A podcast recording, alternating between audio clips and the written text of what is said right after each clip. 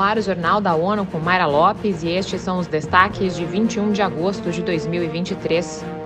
Mais uma escola tomada por grupos armados em campo de refugiados no Líbano. Banco Mundial promove acesso à água a mais de 1,7 milhões em Maputo. A Agência das Nações Unidas de Assistência aos Refugiados Palestinos informou que neste sábado, mais uma de suas escolas foi tomada por grupos armados. Em nota, a diretora da UNRWA no país, Dorothée Klaus, disse que isso eleva para oito o número total de escolas ocupadas por grupos armados no acampamento, arriscando o início do ano letivo para 5.900 crianças.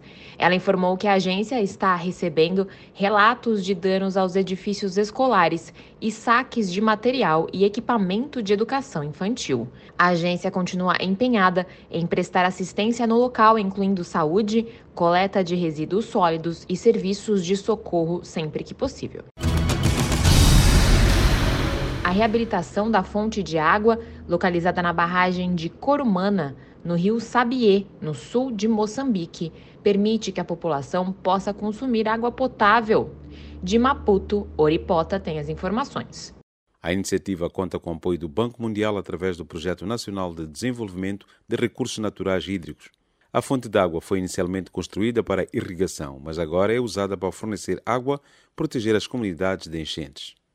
Para as autoridades moçambicanas, investir no abastecimento do recurso é uma das prioridades na parceria com entidades internacionais para o alcance dos Objetivos de Desenvolvimento Sustentável ODS.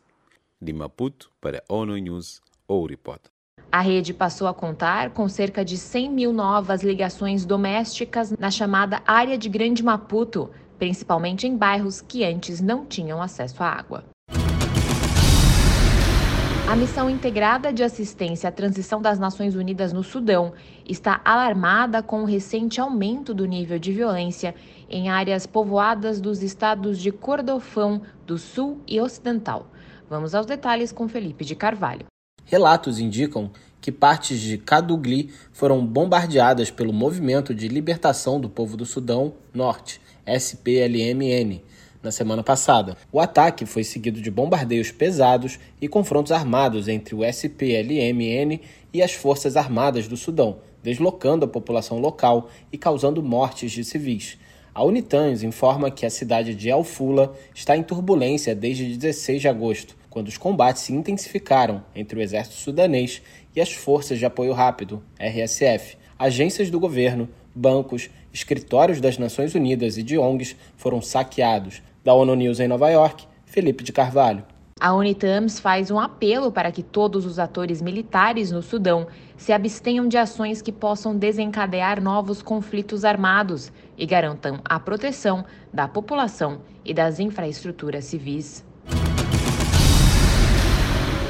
A coordenadora humanitária da ONU na Ucrânia, Denise Brown, afirmou ter ficado perturbada com as notícias do ataque em Chernihiv, no noroeste do país, neste sábado. O bombardeio teria deixado dezenas de civis mortos e feridos, incluindo crianças. Ela afirmou que o ataque à praça central da cidade pela manhã enquanto pessoas passeavam ou iam à igreja para celebrar um dia religioso para muitos ucranianos. É abominável.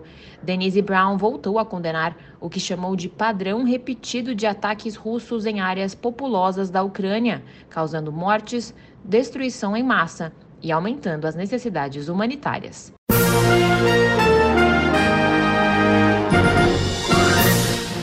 Esse foi o Jornal da ONU.